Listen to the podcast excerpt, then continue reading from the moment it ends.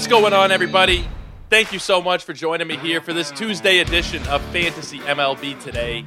We are a Sports Ethos presentation, and I'm your host, Joe Orico. You can find me on Twitter at Joe Orico99 and also at Ethos Fantasy BB. Make sure you go check out Ethos Fantasy BB, guys. That is where all of our new baseball and fantasy baseball content will be posted throughout the rest of the offseason and, of course, heading into next year as well. Podcasts, articles, different notes that are going out directly on Twitter all of it will be there at Ethos Fantasy BB. And go check out sportsethos.com as well for the rest of our sports basketball, hockey, football, and of course, the baseball content is on the website as well if you guys want to go right to the source. Now, a little note before we get going today. Tomorrow, I will be joined by Matt Williams. You guys know him, he works for the game day. We'll be talking about some ADP stuff from the first couple of months of drafts. We're going to be looking at what we agree with, what we disagree with certain players that are going in the first few rounds that are maybe a little bit questionable in terms of their ADP, an overall review of these early numbers that we are looking at so far. That one will be tomorrow in the afternoon. It'll be coming out. We're going to be recording, I believe, 2 p.m. Eastern time, and then the show will be released probably around 4 o'clock. So keep an eye out for that. Matt is one of the best in the business. We're going to be talking probably for about an hour about ADP stuff. So make sure you guys hit the subscribe button so you guys will get that show right when it's released into your feed tomorrow. Now, we are going to be doing another SP review today. The hot stove is relatively cool over these last couple of days. Couple of minor signings, but nothing where we would need to devote an entire show to it. Matt, uh, Adam Ottavino going back to the Mets. Matt Carpenter, one year deal with the Padres.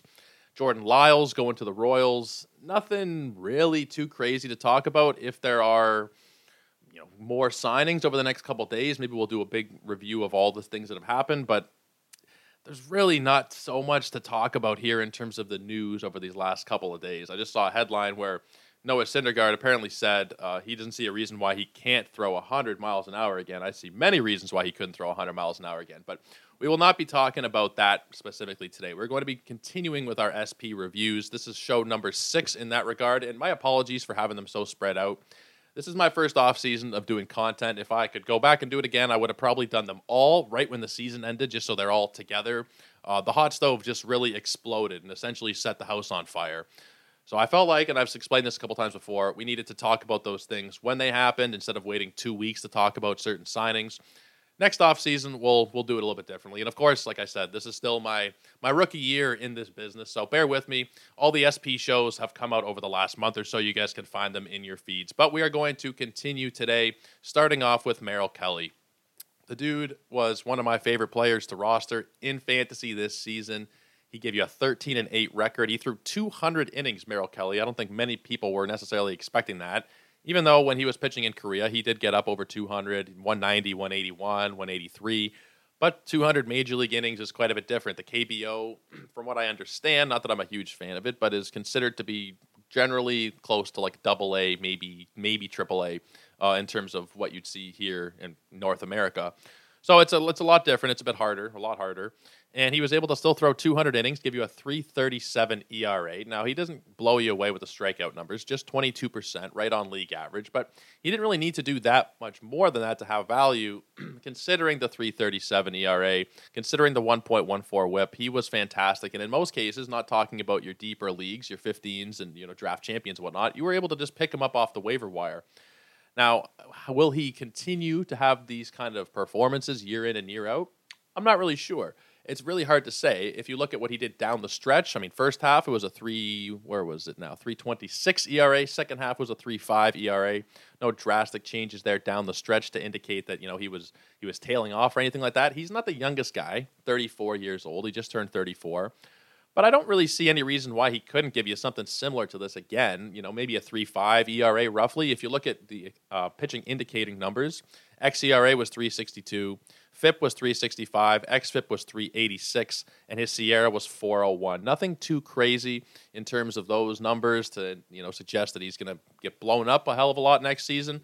I think that he'll probably be pretty fine next season in terms of uh, in terms of a draft pick. Not somebody that you're going to take too high up, but you don't really need to take him too high up when you're looking at where he's being drafted. 248 is his ADP in these early draft champions. 198 is the minimum pick, 307 is the maximum pick. I think 248 is a pretty nice spot from there. Wherever you're drafting, if you're drafting in a you know a draft champions format right now, I think that that's totally fine. And when we get into January, February, March, when Yahoo and ESPN and CBS and everybody else opens up their leagues, you'll probably be able to get him as a last round pick, second last, last round pick for somebody who's going to be able to eat innings for you on a team that is low key pretty damn good now. Like, I'm not going to, you know, overblow how good the team is, but very solid lineup. Varsho, Ketel Marte, Jake McCarthy, Christian Walker, Rojas, Corbin Carroll, who's you know probably not going to end up batting 60. He's currently slotted there right now. I expect him to bat a little bit higher, but that's a great lineup right there. I mean, okay, maybe great's overblowing it. A very good, potentially a very very good playoff team. Like they could very easily make the playoffs. When you look at the rotation as well, Zac Gallen followed by Kelly. Madison Bumgarner afterwards, well, hmm, not not so great there. But then you got Ryne Nelson and Drey Jameson, who could very well turn into fantastic starting pitchers this season. So this team is looking like it could be very good, could win a lot of games, and Kelly would be a big reason for that, I expect anyway. I don't think we're going to see crazy high ace numbers. There's not a ton of upside in this pick, but I think there's a relatively high floor considering what we saw this past season, considering what he did for you on the mound. So, no problems drafting him in this 250 range. I think it's fairly reasonable in terms of the guys we're going to talk about today. He is one of the cheaper players going into next season, and he's not going to blow you away. I think that's why. Even though he had a, a good season this year, he's not somebody that is going to be a target for many people. He'll be kind of just you get to this range, oh, I need an SP. Kelly's sitting there. Okay, I'll take Merrill Kelly. Not somebody that you're going to see on many lists of targets for next season. I wouldn't expect. But if you get into this range and you see him sitting there, I'd be very happy to take him. I, am cautiously optimistic that he can do this again, 350 ERA or below, roughly. I wouldn't expect the sub three, but I think anywhere from the three three to the three six three seven five kind of range is what we should expect from Merrill Kelly. So I have no problems taking him there fairly late in your drafts. Of course, assuming uh, if you're doing a draft champions, it's not that late. It's still about the first third of the draft.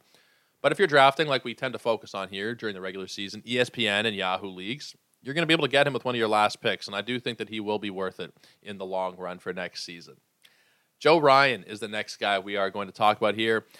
I like Joe Ryan. I like Joe Ryan quite a bit, and he did struggle a little bit down the stretch, which is what I want to talk about here first because I think it's pretty interesting. His ERA in the first half was 2.99. In the second half, it was 4.14. And when I was digging into this, why? Why did this happen? A little bit. It's hard to say. The BABIP went up a little bit. It was very low in the first half and the second half, 240 up to 267. He was stranding fewer base runners, but his fielding independent pitching was the same. In fact, it was actually better in the second half, or excuse me, his xFIP was actually better in the second half than it was in the first half. He went from 475 down to 392. So the numbers are a little bit hard to parse through there and figure out why exactly he wasn't doing as well in the second half. I think it's honestly just randomness. I don't think it was that bad of a second half where you have to look at it and say, okay, he was terrible. There was one really bad start against San Diego where he gave up 10 runs, and then there was a start against the Dodgers where he gave up five earned runs, and then another one against Boston, five earned runs. Like three bad starts in the second half that kind of tanked that ERA for you. I mean, I was going to say specifically in a roto league, but really, I mean, if you were in a head to head league, he, he killed you those weeks too, most likely, 10 earned runs against. But what he did over the course of the whole season was still very viable. He gave you a 3.55 ERA, good strikeout numbers at 25%, only walking well, just below league average, 7.8%. I shouldn't say only. When you look at the pitching indicators, pretty good, a little bit worse than the ERA, but a 357 xERA, 399 FIP, 435 xFIP, and his SIERA was at 398. I, I know a lot of people were worried about Joe Ryan. But I can't look at what he did and say that there's not potential for him to at least do what he did again, give you a mid threes ERA with good strikeout numbers. And the whip, I believe, wasn't too bad either. 1.10, very solid. Opposing average was 210. He's a good pitcher. He's a very good pitcher, and he's being drafted probably a little bit higher than I would feel comfortable with at 141. I don't think there's that much need to take him in this particular range. It feels a little high. Not that I'm going to give you so much grief about taking him in that range if you get down there. It's not a terrible range for pitchers. Like if you get into this range, it's Lance Lynn, Lucas Giolito, Jesus Luzardo, Dustin May, Chris Bassitt. There's honestly probably some guys I prefer over him in that range, but assuming they're all gone, I wouldn't I wouldn't look at him and say, you know, he's not somebody that you can draft because, you know, the second half ERA was over four. It's it's the result of a couple of bad starts. I wouldn't really particularly hold that against him. Now, in terms of his innings pitched, can he get up to 147 or can he get past the 147 that he had this season? I believe he did miss a little bit of time with injury Will he be able to come back next season and pitch an entire season? Yeah, he didn't. He just missed a few weeks there. I believe it was in May until middle of June. He missed, I think, about four or five starts there. Will he be able to get up over that innings threshold next season? I, I would think so. I would. He's projected for 170 based on Steamer. You guys know how I feel about Steamer if you listen regularly, especially for pitchers. Not a huge fan of it, but if he can get to that 170 range, I, I think that that's probably pretty reasonable. Maintaining relatively similar strikeout numbers, and I think the ERA should probably be generally in line with what we saw this year, maybe a touch higher. His indicators were at a little bit higher than the ERA but I think you should probably go into it expecting roughly a 375 with, you know, like we talked about 25% strikeout rate, about league average walk rate, and a decent whip. So I, I don't see a problem in taking Joe Ryan here. I think that there's probably some guys I would prefer in this range, but if you're if you're getting down here, not going to give you a hard time about taking him. I think that he is totally fine. Logan Gilbert is the next guy we're going to talk about here. A little bit quicker. Well, I know I sometimes I can ramble on about certain players and I do have a habit occasionally of repeating a point or two when I'm talking. I've listened back to a couple of pods. So a little more concise in terms of the individual players we're going to be talking about. So let's keep it going. Logan Gilbert, another guy that I really like. I think there's a ton of potential for Logan Gilbert here. Now, he is somebody where the expected stats, the pitching indicators, were a little bit higher than what you would have hoped for. A 320 ERA, a 411 xERA, 346 FIP. 378 xFIP and a 384 SIERA. Nothing crazy. The xERA is probably you know the most concerning there at 411.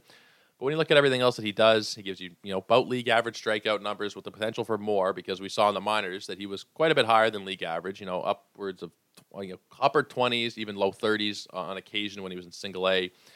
Six percent walk, uh, six percent walk rate, six point four to be exact. He'll definitely play with that, and that helped with his WHIP as well, one point one eight.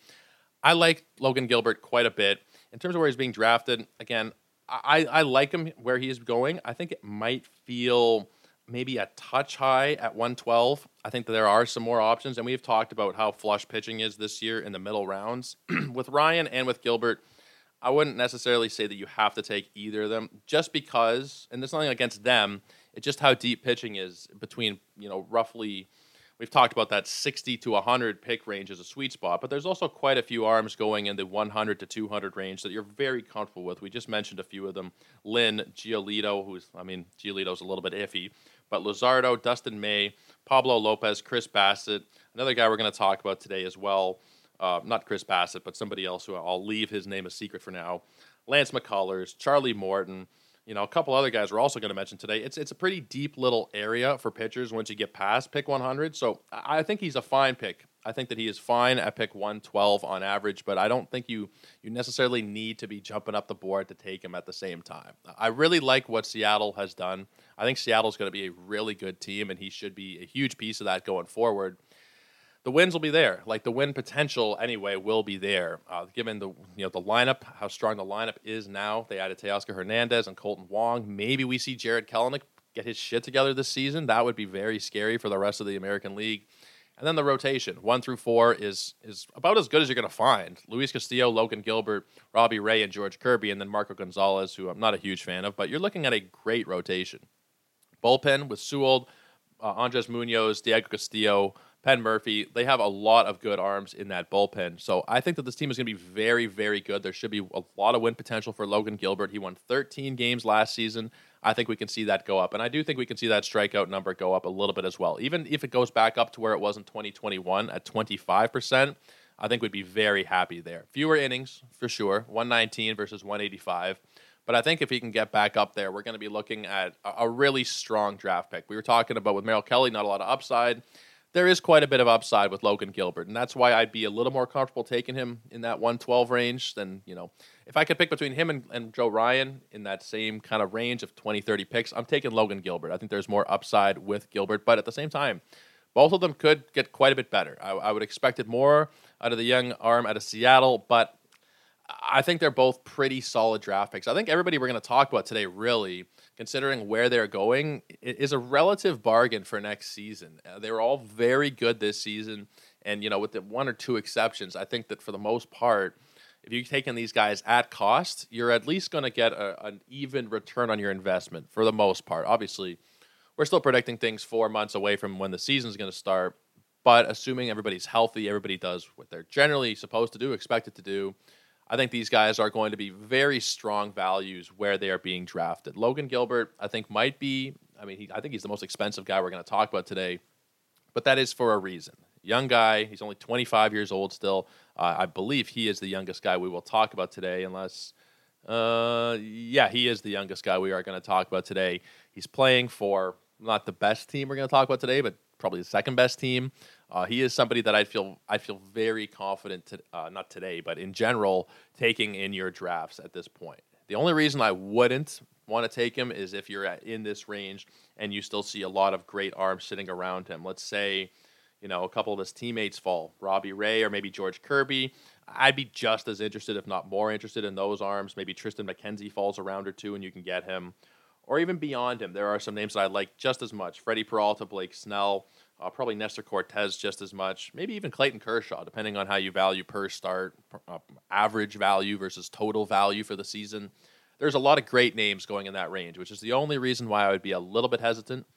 But if you're just looking at it in a vacuum, this is a pretty solid range uh, to be taking Logan Gilbert.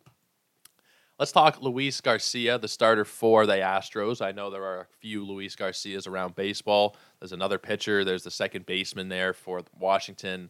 Uh, there, there's a lot of Luis Garcias, but we are talking about the pitcher for the Astros. 15 and 8 record this season with a 3.72 ERA. He gave you just above league average strikeouts at 24.4%, walking just below league average at 7.3. 1.13 whip for him. And when you look at the pitching indicators, they're generally in line with what his ERA was. It was a 372 ERA, a 359 xERA, 393 FIP, 382 xFIP, and his SIERA was 377. Pretty much right in line with what you would expect. Now, my initial concern heading into the offseason was in terms of the pitch clock rule changes for Luis Garcia. And if you're not familiar with his with his windup, maybe you haven't seen a lot of him or whatever, go and just Google Luis Garcia windup, put it into YouTube it's pretty wacky. And when we, they first announced the rules, I wasn't sure when that pitch clock would start per se. Like if it was going to be you have to deliver the pitch within 20 seconds, you have to start your motion. I wasn't sure exactly, but you just have to start your motion within those 20 seconds. So as long as he starts his rocking the baby routine there. Uh, within those 20 seconds, he's going to be fine. I think he could still take an extra 10 seconds or whatever it is that he tends to take uh, after he starts his initial motion, and that's not going to be penalized for him. That was a worry of mine going into the offseason that he's going to have to change his entire delivery in order to stay under this this pitch clock that they have they, they've implemented. But I think he'll be pretty okay. Maybe he needs, you know, speed it up a second or two, but no drastic changes should need to be made to Luis Garcia's windup next season. I would expect him to do just about what we have seen him do over these last couple of seasons, which is give you solid ERAs I mean, granted, they've gone up each of the last two seasons. Uh, his first year, you can't really look at that. He only started one game, pitched in five. Uh, it was a 292 ERA, and then 348 last year, 372 this year. But the pitching indicators are pretty in line with what we have seen him actually produce. So I'm not worried about him meeting those numbers again. He's pitching for a fantastic team. Granted, maybe they're not quite as good. I mean, they lost Justin Verlander. They've brought back Michael Brantley. They've brought in Jose Abreu not really drastic changes other than the Verlander loss, of course. Everything else, the team is the team is pretty similar to what we saw last year. No reason to expect them not to win 100 games again. Talked about the Dodgers, how I don't think they're going to win 100 games again. I do not have that worry with Houston. They are incredibly elite. They, they just replaced Carlos Correa with Jeremy Pena, who is just as good. It seems like like it's just it's hard to you know I've, I've hated the astros for a while since 2017 and i've tried to not you know say that so much on the podcast because honestly when i look at where the viewers come from on the show a lot of them are in toronto and there's a lot of them in houston. For whatever reason i don't know how it works i didn't want to piss off astros fans but to be honest with you i've never i mean i used to really like them when they first were coming up altuve and bregman and and carlos correa i was a huge fan of them the scandal, the cheating scandal, kind of turned them, turned me against them. But it's hard to look at what this team has done developmentally and say that they are not incredible, which is just begs the question again: why even bother cheating in the first place? I don't think they even needed to. But the team is special. Uh, you know, that's not really a Luis Garcia thing. That's just an overall quality of team thing, which will lead to more wins for him. I'm I'm a huge fan of okay, I shouldn't say I'm a huge fan. I'm a huge fan of them for fantasy purposes, especially their rotation. I think everybody is going to have value in this rotation. Everybody under 30 years old. The old man is Lance McCullers at 29, and I suppose Framber is also 29. McCullers a little bit older. It's it's it's a great team. It's a really great team, and as much as we can't let team context really dictate exactly what's going to happen with players, Uh, you look at Luis Garcia, and I think you have to feel fairly confident in him. He's not terribly expensive for this season. Uh, his ADP right now is 163. I think that that's pretty okay. Uh, I don't think you know. I don't think there's a lot of room for him to exceed that. I think you're you pretty much know what you're going to get out of him. A mid threes ERA, you know, fairly average strikeout numbers, 24, 25 percent roughly, with about league average walk rate should lead to you know about an, an average WHIP this year 1.13, the year before 1.18, no problems there. Uh, I just think the win potential is pretty good for him, and I try to stay away from that in general when I'm talking about pitchers. Uh, you know, he's on a good team; he should get more wins. Just look at Jacob Degrom in New York to see how true that can be. But for the most part, uh, you're pitching for a better team. You are going to win more games. That's why Jose Urquidy has been able to have value. Talking about another Astros pitcher, real quick, despite not being really a great pitcher. Like this year, he went 13 games. His ERA was close to four. The indicators are all high. The indicators are always very high for Urquidy. But he's still able to win 13 games for you because of the fact that he pitches for a very good team. There's a lot of good pitchers this year who did not win 13 games, you know, or he won as many games as Logan Gilbert did. He won as many games as Joe Ryan did. Uh, he's definitely not as good of a pitcher as those guys. Same number as Merrill Kelly. Urquidy is not as good as those guys, but because he pitches for a good team, he got those wins. You look at Luis Garcia, who I think is a much better pitcher than Urquidy. You look at the team around him. I don't see any problem expecting 13 to 15 wins from him again, with an you know 3.5 to 3.75 roughly ERA, giving you all right strikeouts, decent WHIP. Uh, I, I really like him in this range. Another guy who's not going to be flying off the board. I think that he'll be probably available when you get to this point, round 10 or so. And I think he makes for uh, a pretty decent draft pick once you get down here. Brady Singer is our next guy we are going to talk about today. Mostly fairly young guys we are talking about today, with the exception of Merrill Kelly and one other guy we're going to talk about as well. Mostly young guys who had very good, arguably breakout seasons, depending on how you want to classify it. Brady Singer did have a breakout season. As far as I'm concerned, he threw 153 innings, which maybe you'd want him to throw a little bit more next season for sure. But over 24 starts, he gave you a 10 and 5 record, a 3.23 ERA. He was giving you league average, or a little bit better than league average strikeouts at 24.2%, and he was only walking 5.6% of his batters. He increased his strikeout percentage by two, dropped the walk rate from nine down to 5.6. You got to love it. You absolutely love it, what you see from him, especially what we saw down the stretch. In the second half, it was a 2.53 ERA from him. Uh, batting average against was 232, which is pretty good as well. He was exceptional down the stretch. And, uh, you know, with Kansas City, I find it hard to quantify them as a team for next season. How good are they going to be is really anybody's guess. I think they're going to be pretty good. Now, I don't think they're going to blow anybody away. They're coming off a 65 win season. But you get Bobby Witt developing a little bit more. MJ Melendez, you know, Vinny Pasquantino. Maybe you get healthy Adalberto Mondesi. I mean, Christ, I don't expect it, but it's it's potential, right? Salvador Perez, maybe he stays healthy for a whole year. I, I think that there's a decent chance that this team is all right. Now, one thing that is kind of concerning is their starting rotation, obviously. And roster resource has Jordan Lyles listed as the ace now. He just signed there, like we mentioned off the top. I'd be very surprised if Brady Singer didn't get the ball on opening day. I think he's going to be the guy that they turn to out of the gate. He'll be their SP1. Now, will he be an SP1 in fantasy? No, but he'll be the first pitcher that Kansas City throws on the bump this season. I would be very surprised if he's not. His price, I think, is very reasonable 194 with a min pick of 148 and a max of 267. Still trying to figure out generally his consensus I think that anywhere in that range is honestly fine. Obviously, the lower you can get him, the better. But if you're getting him right at ADP at 194, you're getting a guy who gave you a strong ERA, and the underlying numbers were pretty strong as well. 397 xERA, 358 FIP, 330 xFIP, and a 340 SIERA. Nothing in there that indicates that he was getting very lucky or anything. The BABIP was right on 300, which is you know a little bit higher than normal, or roughly you know it's especially when you look at what he did the year before 350 BABIP down to 300. It's not like he was getting particularly lucky either season. And, you know, 2021, granted, not a great season for him. This year was a really good season, and maybe you can point to the 79% left on base percentage, a little bit high, but it's not something I'd look at and say that's the reason why he's not going to be successful next year or, or whatever. Uh, I think that he is going to be a great great value at this price. And, you know, I would be taking him in a lot of drafts. I, I truly think you should be taking him quite a bit in this range. There's not really much room to go down. Maybe he can regress a little bit. Considering the team, I, I think they're going to be pretty good. I, I honestly think that they are going to be a pretty good, at least a 500 ball club. I can really see that, especially in the lineup with these guys developing a little bit farther along. Not that development's linear per se, but when you got three young studs, specifically Witt and Pasquantino and MJ Melendez to a lesser extent, possibly you get some Mondesi, possibly you get some Edward Olivares. You know, I, I don't really know what Edward Olivares can be yet, but I think he's going to be pretty decent. Uh, you know, I think this team, this team could be pretty good. They could make some noise in a division that is not the greatest. I, I don't know if they can win the division or not. I don't think so.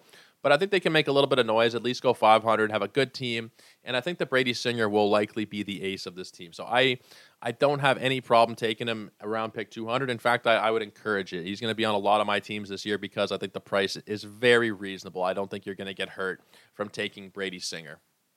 We're going to talk about one more pitcher today, and that is Martin Perez. Martin Perez is a very hard one to look at and say we know anything because he has had a very rough career up to this point. Even with this great season he had, a 289 ERA, the career ERA still sits at 443. And when you look at over the years, there's one good season in there. Really, there was one good year, and it was 2013. We're talking 10 years ago. He had a 362 ERA, and even then, uh, his expected stats were quite a bit higher. The FIP was 423 that year. The XFIP was 404. Not that much higher, but higher enough where you'd be a little bit concerned uh, if you look throughout the years, never on ERA under four again. Pitching a lot of the time, you know, he did miss some time here and there, but 33 th- starts, 32, 32, 29, 22, never never that great. And then this season, he throws 196 innings, which was the most he had thrown since 2016. He gave you a 289 ERA. He gave you an incredibly low walk rate of actually, you know what? It wasn't as low as I thought at 8.4%. I thought it was a little bit lower than that. Maybe it tailed off a little bit. Let me just check what it was in the second half. I thought that his walk rate was a little bit better than that anyway. Okay, in the first half it was 6.6%, second half 10.7%. It did go up a little bit. He is somebody who is like I said, it's hard to know what to do with for next season the price is very reasonable. It's not like he's been, you know, people aren't expecting him to repeat what he did last year. 311 is his ADP in draft champions. That's, you know, not even being drafted territory in 12 team leagues. I think that if your last pick of the draft is Martin Perez, you could probably do worse. However, there's not really a lot of upside there. Uh, best case scenario is, you know, pro- I don't even think the best case scenario is him repeating what he did last year. I think the best case scenario is some regression still. Like a 3 5 ERA would be probably what you'd expect. Uh, his pitching indicators this past season, not bad at all 359 X, uh, 327 FIP, 380 X FIP, and um, SIERA was 408, which was the high number there. But I don't think. I don't think he's gonna be terrible. I, he, again, he's really hard to figure out, but I don't think he's gonna be terrible. I think that with his cutter and his changeup specifically, uh, I think that those pitches were incredible for him. When you look at the pitch values, according to Fangraphs, uh, the cutter was his best pitch, and the changeup, which was a negative value pitch for a lot of years, actually turned into a positive value pitch. And that's kind of a thing in general with with pitching and why it's gotten so much harder to be a batter in Major League Baseball. You look at the average going down every year, strikeout rates going up. It's because there is so much advanced data like this, and you can see the exact value that a pitch gives you. Like last year, he was throwing the curveball 8.4% of the time, and it was a you know, negative value pitch. This year, still negative value pitch, but he only threw it 3.5% of the time.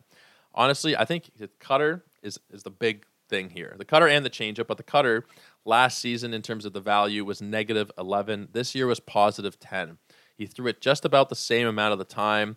Uh, no, let me see, actually, uh, 28 down to 24. He cut a little bit off of it, but fairly consistent there. I just think with all this advanced data, pitchers know, and I mean, it's not like the batters don't have this data, but it is objectively a lot harder to be a batter than it is to be a pitcher. You know, if you're if you're batting 27 percent of your bats or at bats or hits, then you're a, you're an excellent hitter. Uh, that's that's you know, it, it, doesn't take a lot to be a great hitter in terms of your percentage of hits. I, I know I, I, jumbled that phrasing, but you, you, I think you guys know what I'm talking about here. It's a lot harder to be a batter than it is to be a pitcher. They make these little tinks little tinkers with pitches, with pitch mixes, because of all the data that's available. And that's a big reason why we saw Perez a little bit more successful than we had ever seen him before. I think he's fine to take in the last round. If you're taking him in a DC, I'm a little bit worried. You're gonna have to have him on your team the entire year. It's still pitching depth, and at the point of where you're drafting him, it's essentially what he is at 311.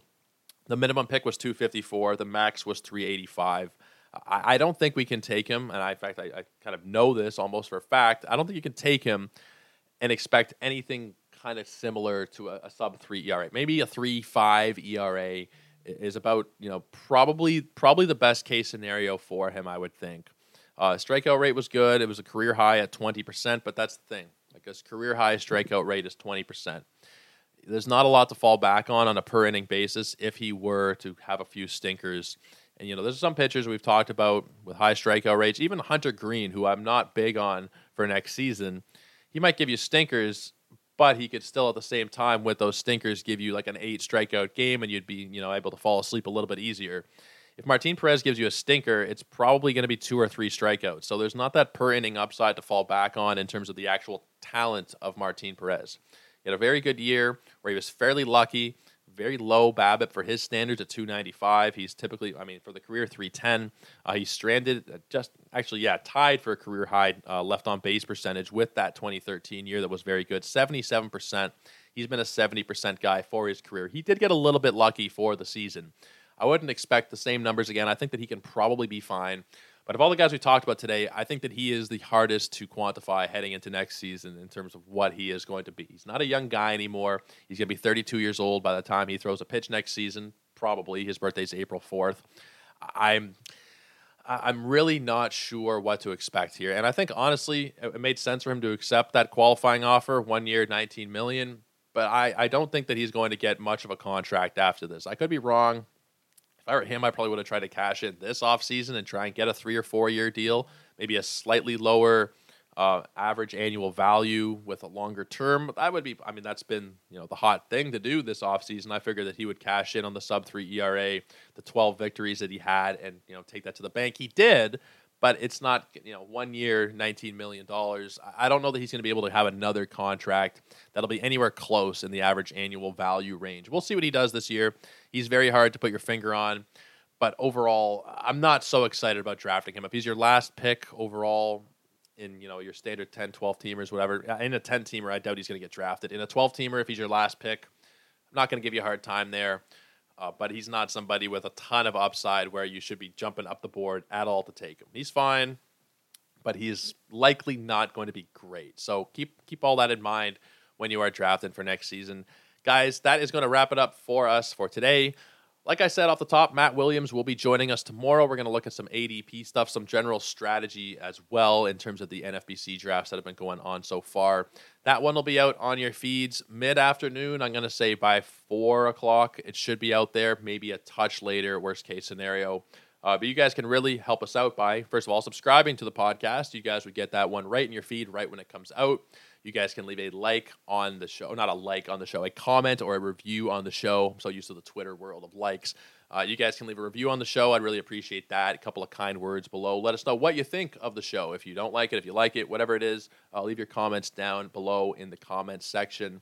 Follow me on Twitter at Joe Orrico99, J O E O R R I C O 99. And also, more specifically, Ethos Fantasy BB. That is where all of our new baseball content is going to be posted the rest of the offseason heading into next year as well. I'm getting messages as we speak from Michael Fisher. I believe that his article is mostly completed. I'll have to take a look once we uh, once we hit the pause button here on the recording. But his article, which I believe is looking at, uh, you know, his first article was looking at the shift and different changes that are going to be affecting us next year for fantasy. This one that he has put together, I believe, is going to be looking at players who are affected by those changes. So that one should be on the site at the latest by tomorrow and we'll share the links out on Twitter. Ethos Fantasy BB, guys, that is where all the stuff will be shared from. I uh, really look forward to seeing what this can become at Sports Ethos. And you guys can help out just by following along, subscribing, doing all that great stuff. But that's enough of the rambling out of me. We will see you guys tomorrow with Matt Williams. Guys, take care and have a great night. Cheers.